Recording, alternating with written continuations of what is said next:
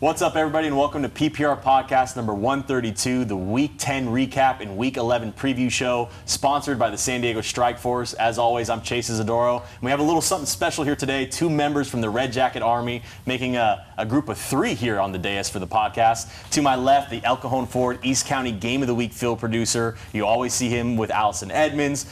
Mr. Jacob Morgans. Jacob, welcome to the show. Hey, thanks for having me, Chase. Lucky to be here. And then to my right, the South Bay Game of the Week field producer. You see him all the time with Bo Furtag, Tristan Lopez. Tristan, welcome to the podcast. Thanks, Chase. I'm glad to be here, man. All right, now let's talk ball because that's what everybody wants to hear. Yep. And there's no other place we got to start than the, the game of the week, which turned out to be as expected. You know, I say until they play a boring game, Granite and Helix should be forced to play each other every single week from here on out. I mean, a For sure. double overtime after a quadruple overtime, close at halftime. Granite jumps out to a 30 to 13 lead. Helix fights all the way back. We go to double OT, and you know me being a defensive player, I love nothing more than a, dis- a defensive stop to end the game. Jacob, you've seen these teams. You've been in the East County all year. Yep. You know what's kind of been your takeaway, not just from this game, but how you've seen both these teams play all year. I mean, what more could you want from that game? I mean, that, that game had a lot of hype going in throughout last week and two weeks before, three weeks before, month before. I mean, that was a game that everyone had circled on their calendar, and I remember seeing something on social media, you know, possible game of the decade, and it sure could be. Um, great game, second straight time those two teams played each other, and it ends beyond regulation. I th- people in La Mesa might it might rub them the wrong way because Helix, I feel you know they've dominated the the East County for a long, long time now. I think Helix and Granite are mirror images of themselves, pretty much the same team. How they play stylistically on offense and defense, what the coaches ask of their superstar players, with some playing on both sides of the ball. You know, you saw that kind of effect wear out as some guys got tired, you know, at the end of the game, and then you know, just how they um, revolve their game plan around their superstars. You take a look at Granite, if they're going to go anywhere, I think it's because of their defensive line and how they wreak havoc, you know, with Demarion White, uh, Moshi, Kuba Pollock, you know, Travis Ford, those guys, th- those guys are the four guys that are going to stop the run and create high pressure, just the four of them alone, and it makes it very easier for their secondary to play coverage on the back end, and that's how they play defense. They play that four that four two five, the nickel, and um, Vinny Sanfilippo has a lot of faith in those guys up front to get the job done. And then in terms of Helix, there, it's like any Helix offense, right? It revolves around the running back. You know, Reggie Bush, Elion Noah, Christian Washington. Who is it this year? It's it's Kevin Allen III. I mean, that guy. The, their offensive production lives and dies with him. I saw something. He, he alone as a player, he he accounts for 108 points, which is the second most by a single player in the entire county. Only Sir Autry from Hoover has more. So that just tells you that all the big plays start with him. All the offense you know, that's being generated starts with him. He's the home run hitter, kind of like a, you know, he's not a bruiser. He's it's it's more of like a like a uh, Kenneth Walker or Saquon Barkley type back, you know, a guy that just hits the hole and then just goes. Um, but that's th- those two factors for both of those teams. If they're going to make any noise in the open division, those those are the t- those are the two factors for both of those teams. And we see that with both their running games. I mean, Pablo Jackson, we've talked about 126 total yards in this game. Maxwell Turner, 167 total Exactly. yards. Even in the air with Brendan Lewis as well. They have a you know a balanced offense. We've seen you know Benitez get a little bit more work, a little bit more production down the field. It's awesome to see. I mean, this Granite team. I came into this, and then for the last couple of weeks, I've been saying that Granite. I think is just a little bit better than Helix, even though they are, you know, I called them the 3A, 3B because they mm-hmm. are so close to each other. They are so evenly matched. And I think it, it just plays in part just how close it was coming down the line. What do you guys think about the decision uh, to go for it for on two? Um, you know, it's second overtime. The guys are exhausted. Helix had to do everything just to get it to overtime. What do you think about that decision for them to go for two, which ultimately, you know, they lost the game, but they could have won it? Yeah, I mean, I'm an advocate for aggressive football in those times like that. I mean, you're in a position to win the game, put it in the hands of your players, and see what happens. Um, those coaches, those coaches trust their players, and it seemed to turn out in a good circumstance as far as winning the game. But um, overall, I'm a football player, born and raised, doing everything like that. So going for the win and you know, trusting your guys is like I feel like is the way to go. Especially when you're putting it in the hands of Kevin Allen. Too. You know, I mean, if there is a like a okay, we have one shot to do this, who we're going to give it to? Just give it to Kevin and then tell everyone to block. I mean, it's not the worst play Yeah, call. yeah. Huge play by Eric Grant, who goes low, hitting Kevin Allen, and then Trevor Smith going over the top. I mean, I love to see it because I'm def- defense. And I, you know, and shout outs out to Kevin Allen. That's tough to be the in studio guest to come into the PPR, do a Mm-hmm. Full interview after that. Him and Jackson Daniels both showed up. Yeah. Um, I think Jackson just loves to go wherever his teammates go, which is awesome too. He's a great teammate. Yes. Um, but when you look at that, uh, Tristan, what what was kind of your reaction as far as like, okay, now we kind of these teams probably both make it to the Open. Obviously, there's a strength of schedule question mark still, but let's go into it saying that we think Granite and Helix are going in there. You know, what's your takeaway from this game as far as how the Open Division you think will play out now?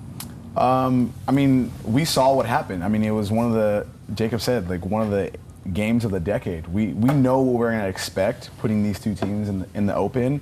Um, I'm an advocate for Granite. I think they're a really well-rounded team who can make a lot of noise in the open, and I think Helix is right. Like you said, 1A, 1B, they're right behind them. Putting them together will make a very good open division. Um, so we'll see what happens, but. And then let's get to the other big game, which we got to talk about an open division team, but also another close matchup here in the Avocado. Carlsbad surviving a close one against LCC. You know, in an alternate universe out there, La Costa Canyon's eight and one because they have a close loss against El Camino coming down to the goal line, mm-hmm. a very close loss to Mission Hills, and now a close loss to Carlsbad where they were winning in the fourth quarter. It's, it's a brutal stretch, but it's almost like a, a sign that they can compete with everybody and that their offense does play up. You know, when you look at this, what's kind of your takeaway from an LCC's perspective, but also from a Carlsbad's perspective? Well, first, LCC, their quarterback balled out. I mean, five touchdowns. LCC made noise by, you know, knocking on the door of Carlsbad, one of the best teams in the county. Um, Carlsbad, to me, has been playing iffy. They've been letting teams hang around with them, so I think they need to tighten up on defense. Their defense allows a lot of big plays, and they allow teams to hang with them in games. So going into the playoffs, I think Carlsbad needs to tighten that up a little bit. Um, Julian Sayin is great. I mean, this man just makes plays. Um, press, going into the playoffs, I feel like a team will need to pressure him more and get him on his heels to make him make a mistake. And LCC can make some noise. I mean, like you said, they should be eight and one. They played at a lot of competitive teams. The Avocado League is very competitive um, all across the board. So we'll see what happens both both these teams. But Carlsbad, to me, and my, I have they need to tighten it up a little bit on defense. Like you said, I'm a defensive guy as well. So defense wins you championships. So that's going to take you a long way. You know, when I look at Carlsbad, it's and especially they're they're in the the argument with Lincoln, and it's constantly the who's the one in this mm-hmm. county. And you know, you you almost look at the little things and start to like take away points of like, oh well, they, it was a close game. At the end of the day, they're still undefeated. At the end of the day, they're mm-hmm. still pulling off the wins, and it's coming down to Julian Sayin leading the charge. Hasn't made a mistake all year, no interceptions, 20 of 25, 441 yards and four touchdowns they haven't needed to use him like that. You know, they, they've been running the ball a lot with Yeah. Mason Walsh, who also had a great game for them as well. uh, 15 carries for 103 and a touchdown. But like to see him when he goes out there and they do need him and he puts out the performance, it's massive. And at the end of the day, you know, I get it. It was it was a close game against Torrey, but Torrey had a great game plan. They I think they cooked like nine minutes off the clock on their first drive. Um, it, it was a close game against Mission Hills, but then they pulled away huge in the second half. And now another close game where they come back. I mean, I feel like it almost we put them on such a high pedestal, but I feel like it almost helps that they've had this, mm-hmm. you know, little bit of adversity going into the Yeah, open division that's yeah. going to be very tough. Yeah. I mean, there's a reason why Julian Sayin's a five-star recruit and he's going to Alabama. And the fact that they've barely had to use him makes Carlsbad kind of dangerous on offense. Mm-hmm. I mean, that just added another dimension to what they can do. I mean, he threw for 400 yards and he threw the ball 25 times. I mean, we we, we talked you know, there's some stars in the NFL, you know, at the quarterback position that are begging for more passing attempts because they want to boost those stats or, or something. And this guy's throwing it 25 times to 441 and four tubs. That's that's that's very impressive. So that that along with the running game, especially in the playoffs. I mean, that that doesn't matter what level of football you're at. You got to be able to run the football. You got to be able to chew clock. You got to pick up the necessary yardage, especially on those third and shorts. Carlsbad's doing that. They're going, you know, at times they, they go under center and they're willing to go 12, 13 personnel and run it right at you. And I think that's a great, great trait to have. Yeah, Well, I think. Oh, go right sorry. ahead. Yeah, go ahead. I think uh, you you make a good point. I think Julian Sayin hasn't even been let off the leash yet. Yeah. Coming into this season, what he did last year, covering a couple games, coming into the season, in my eyes, I was like, he's gonna shred defenses. Like I'm think I'm thinking five, six hundred yards a game. And like you said, he's kind of been a silent like sleeper statistically. Like, yeah, Yeah. he puts up great numbers, Yeah. but I don't think we talk about it enough because he's so highly recruited. Yeah. Um, but like you said, the Carlsbad needs to let him loose a little bit. And I know I know he has command of the offense, but if he starts slinging it, these these uh, these teams in the playoffs are going to have a big issue. And I think it's most of that's come down to game script. You know, Mm-hmm. they, they've they've been be- beating so many teams that he's barely out there in the second half as it is. And we see the same yeah. Mm-hmm. thing with Lincoln and, and Akili, where like the numbers are like, wow, he's not putting up the numbers. It's like, oh yeah, he's only playing half a game. Mm-hmm. We also see multiple times where he's just running play action because they run it so much, and then the pass he makes is a 25-yard gain that puts him into the red zone, and then it's running from there, Mm-hmm. or you know the back shoulder fade to the end zone that they do. I do agree that the game script's probably going to change a lot when we get into the playoffs. So we're going to see, you know, more, and, and it's going to be great for him to, you know, go against these top level defenses and see what he can do, you know, in his final couple games here um, in high school or however long they go on. But I guess that's the best time to get into Week 11. We start off with the game of the week where Carlsbad will be hosting El Camino. A tough one last year. It was at El Camino. Mm-hmm. But we've seen what El Camino can do with their size, and they could keep themselves in games. They might not win always always win the big games, but this is to wrap up the Avocado League. You know, I, I believe they already have the title. If they lose this one, they could probably have a share for the title. But Carlsbad, I think they go in here and they're going to have a point to prove, especially with a team that's so physical, which we're going to see more of those teams in the Open Division if you're Carlsbad, and a team that can put up a good amount of points with their offense as well with Howard and Serta. I think it's a great matchup for them and a great test for Carlsbad. I want to see them have a game though where they they, they put their stamp on it because we've mm-hmm. seen that from Lincoln. Yeah. You know, we've seen them go out there and say, "Yeah, no, we're better than all of you that come up against us."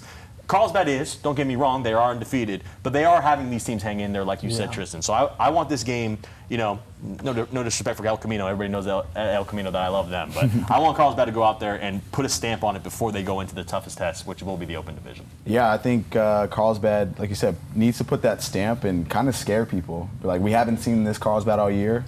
Go out there if they can shred El Camino and not let those guys hang with them and show people in the open like we mean business. And you haven't even seen a whole nother side of us. I think that would be perfect for Carlsbad. But I mean, the last couple weeks have shown they they let people hang around. So we'll see what type of mentality they have coming out. They could get lazy in the sense of like you know they feel like they have the title won already and um, you know they're going to ride off in the sunset and see what happens in the playoffs. But we'll we'll see what El Camino can do and, and shake it up a little bit. I mean, you said it yourself. El Camino is a big, big physical team, but honestly, I mean, I, I just don't think that's enough to beat Carlsbad. You think about Carlsbad, they got a lot of guys returning from last year, and I know they lost last year, but they were this close to beating Lincoln, and we put Lincoln, you know, as the unanimous favorite this year to win it all, and it feels like there's like not a huge gap between Lincoln and Carlsbad, but there's a gap.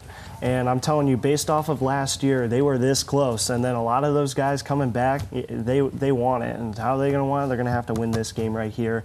I mean, uh, El, uh, uh, no respect to dis, no res, no disrespect to El Camino, but I just think that that Carlsbad is just a handful. Yeah, it's going to be an interesting one for sure, and I think I think Carlsbad comes out on top in that one. Now we go to the National City Malabar South Bay game of the week, the game you and Bo will be at, Tristan. Five and four Olympian at four and five Montgomery for the Metro Metro South Bay League title on the line. Olympian have now won five out of their last 7 mm-hmm. Sophomore quarterback Jaden Fuentes has led the charge for the Eagles, but also sophomore quarterback Andy Dionda has been great for Montgomery as well. You know, we talk about the sophomore quarterback class, how it's just stacked across the county. A lot of these guys are also playing great, who kind of fly under the radar. From what you've seen, you've seen these teams in the South Bay. What have you seen, and you know, to preview this game for what will be the title game? Th- this is a really exciting game. Uh, the South Bay has been up and down across the board, but Olympian, I'm liking what Olympian's been doing. They have been, um, you know, coming out strong and finishing their games. Montgomery has had some games, had some tough ones. Uh, was against El Camino, I mean El Camino, El Cajon. They lost in the last two seconds of the game. Um, Deanda is he's a baller. He's a sophomore. He's a baller. Um, they're short on numbers, so I think that's what Montgomery kind of struggles with. A lot of their guys have to go both ways. Um, Olympian, they got some big guys, and they got some fast guys, and they got some young guys. So I think Olympian will take this one, um, but don't be surprised if Montgomery makes it close. I totally agree with that last point there. Um, I don't know much about Olympian, and I don't mu- know much about Montgomery this year, but I know Freddie Dunkel. And my dad's coached with him, you know, a couple of seasons ago as the assistant offensive line coach. He's going to have those boys prepared, um, especially for a game of this magnitude and a game, you know, with, with this much meaning.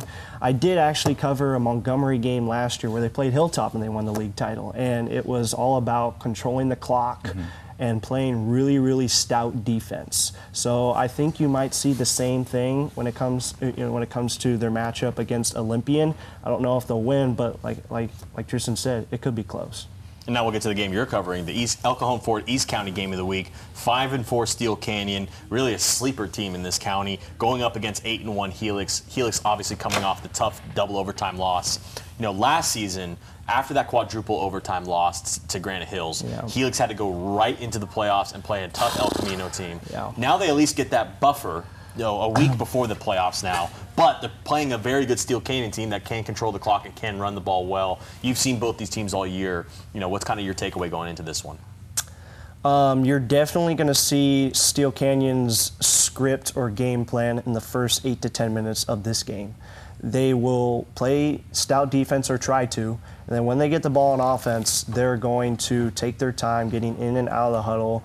ta- you know, take as much time as they need and keep that offense, you know, Kevin Allen III, I mean, he's going to be out there on the field, but like Rylan Jesse, you know, keep him on the sideline, keep that offense on the sideline, and then they go control the clock with Jonathan Sablon. But I think an X factor that Steele will need to have in order for them to win this game is uh, Nico Jara. I mean, that kid, that kid has had so many special teams touchdowns. I think it's going to maybe take like one or two of those like big plays from him, you know, in special teams or maybe at even wide out, you know, for them to possibly shock the world and, and hand Helix their second loss. But I, I don't see.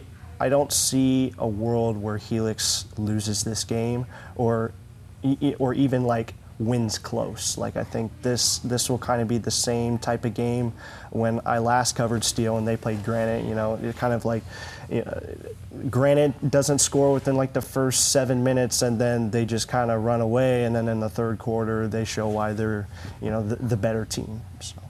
Jara actually took another punt back to the house Yeah. against West Hills on Yeah, Saturday. exactly. Uh, he has He- six returns now. I, gonna- I believe he has wow. two kickoff returns Yeah. for touchdowns. He's got four punt returns. it's the kid's incredible. It's gonna take.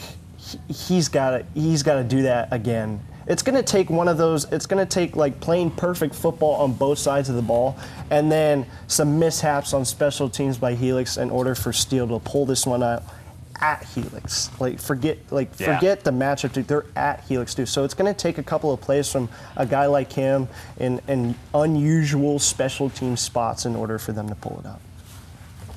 Yeah, I mean Helix. I, I kind of think of the same thing for Carlsbad. Like they just had a, a nail biter with uh, with Granite. Um, they could put their stamp, get, you know, make make a noise as far as making their bid for the Open, and just they come out firing and shut out Steel. Steel's a tough team. Um, they, like you said, Jacob, they have a game plan. They can execute it. People sleep on special teams. Yeah. Special teams is a very important aspect of football, and if this kid has six special team touchdowns, like if Helix sleeps on that at all, that can fire a team up. That could keep a team in the game. Helix needs to put their stamp on this and give themselves a good explanation into going into the open. Yeah, we, we were just talking about it. Uh, Green Bay and San Francisco, and then you mentioned like how valuable special teams were, and Green Bay's wasn't that special. That I'm fine with that. I know Mike Milburn's going to hate that you guys put that in the podcast, but I love it. Sorry, Mike. But now we get on to the North County game of the week. Four and five Valley Center at six and three Oceanside for the Valley League title on the line. Valley Center started off the season 0 and 4.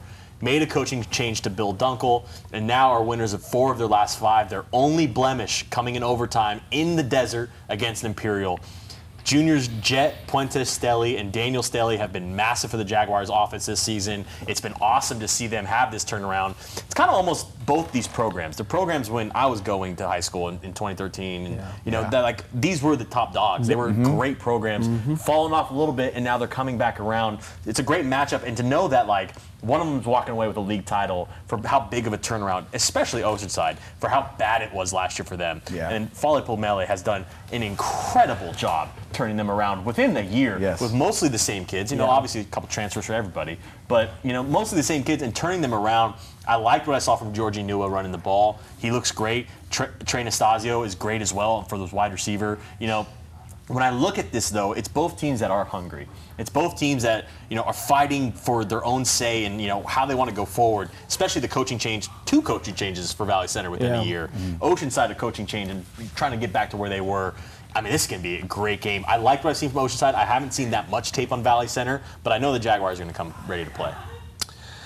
Yes. Um, it- obviously, to have that turbulence within the season and then just to make like a quick transition into winning football, that's easier said than done. So props to Valley Center there.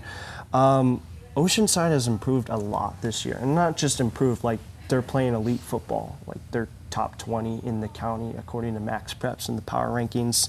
You know, Valley Center, I mean, they've had a down year, but like you said, it, you know, those first four games, they you know they had a different head coach, and, the, and then all of a sudden, you, you make two changes, and then boom, you're winning you're winning games. It, it can get real interesting. Um, honestly, I don't really know who has the edge here. It, it could honestly be a coin flip. It could be that kind of game, or it could be the type of game where Oceanside is, uh, you know, really good and they, they pull away and win the league title. It could be one of those two scenarios.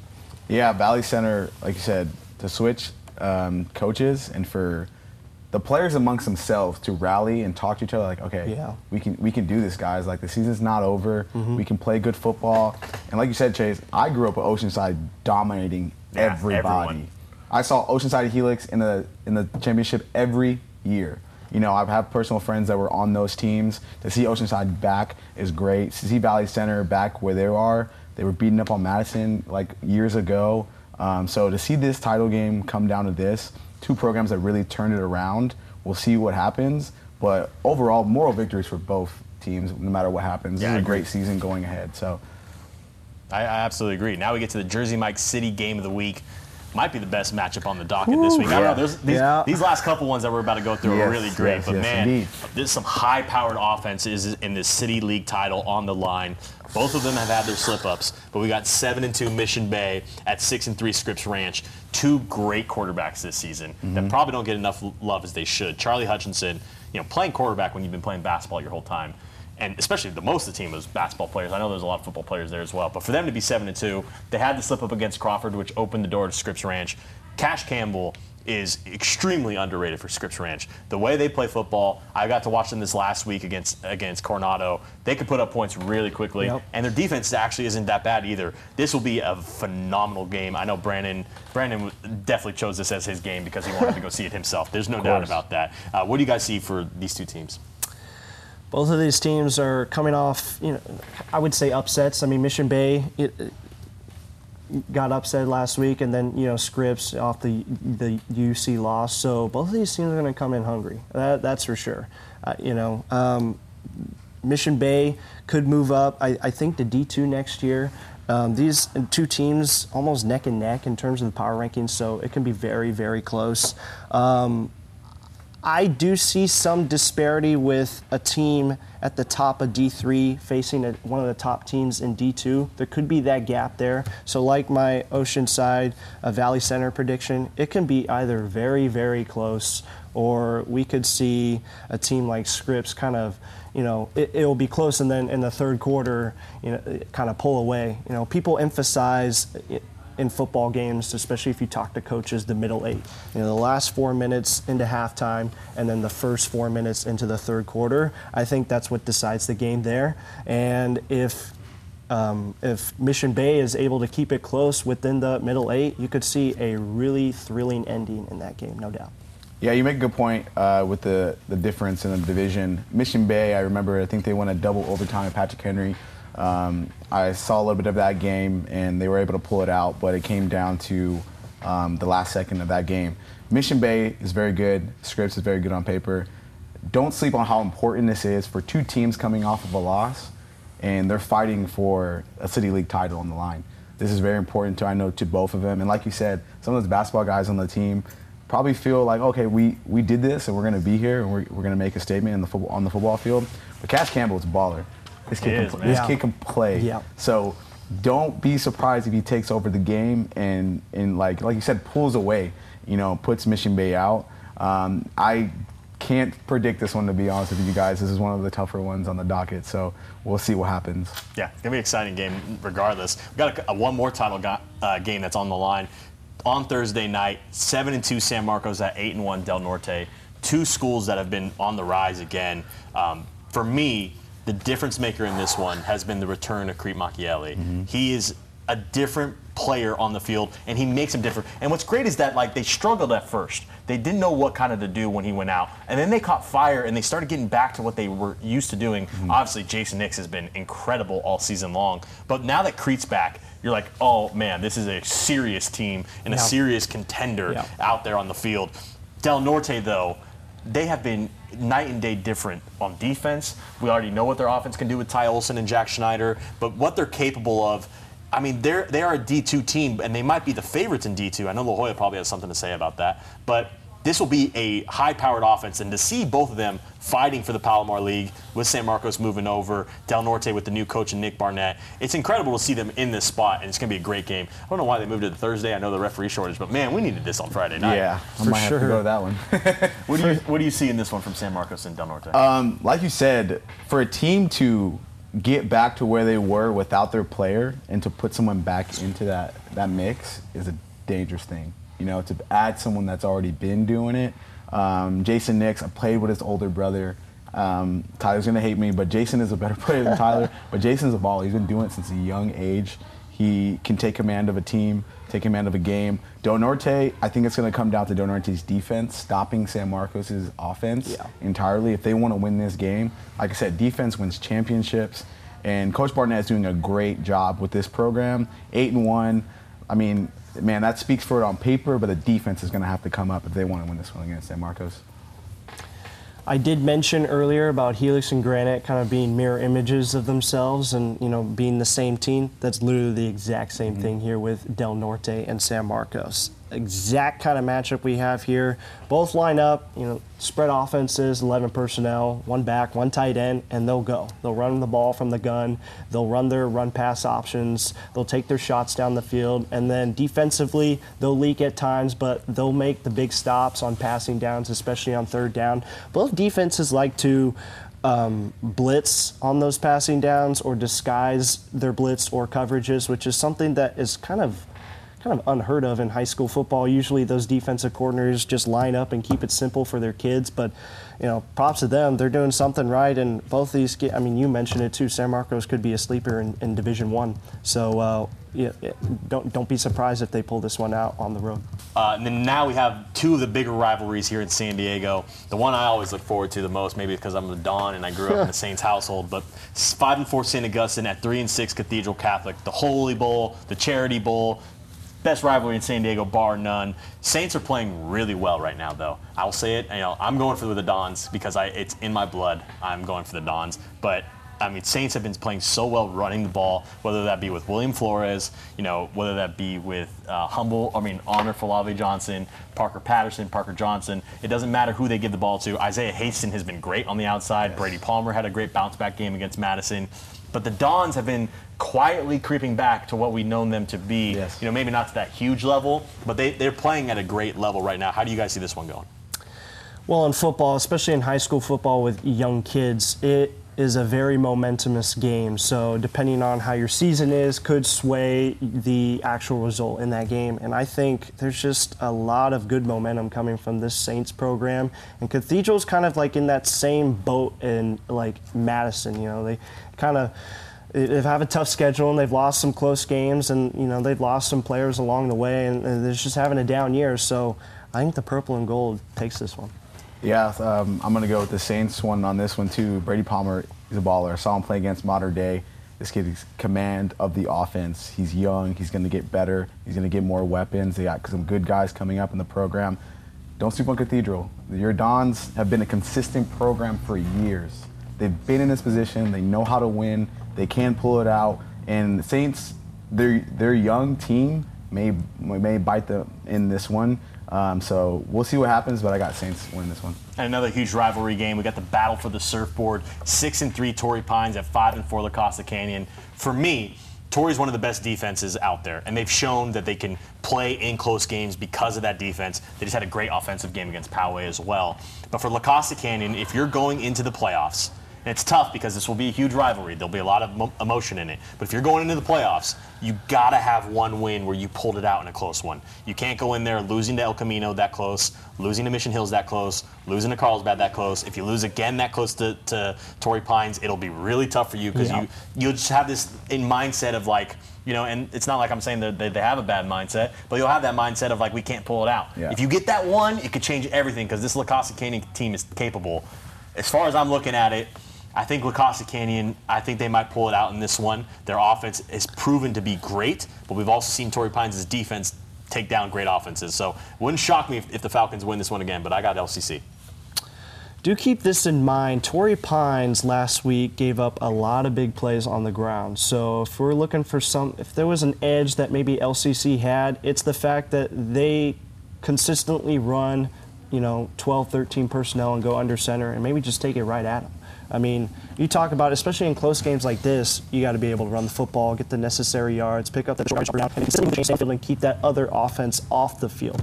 Um, I feel like that's the way that LCC is going to have to win, as well as being dynamic in the passing game. Um, but Torrey Pines, they're, they're a tough team, man.